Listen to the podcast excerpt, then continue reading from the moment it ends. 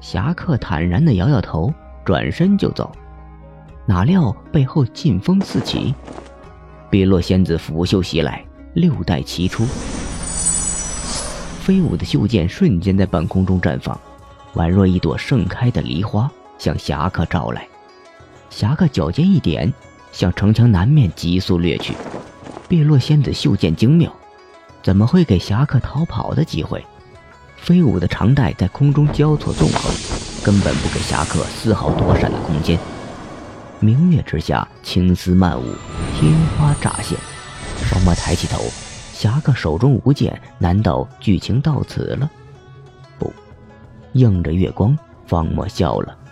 主角才刚刚登场，只见侠客避无可避，侧身抓起墙头的旗杆，以旗带剑，直迎而上。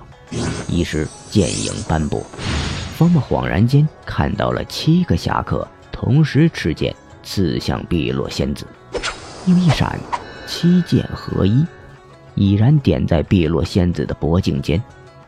胜负一招即分，而侠客手持的不过一杆旗杆，如果换作一把利剑，威力岂止非同小可。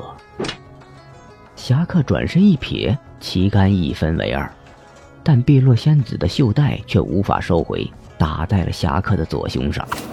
侠客嘴角瞬间流出一行鲜血。一招之后，二人交换了位置，停在了墙头上。洛师兄，我没事，刀剑无眼，只是一点小伤，伤师妹不必放在心上。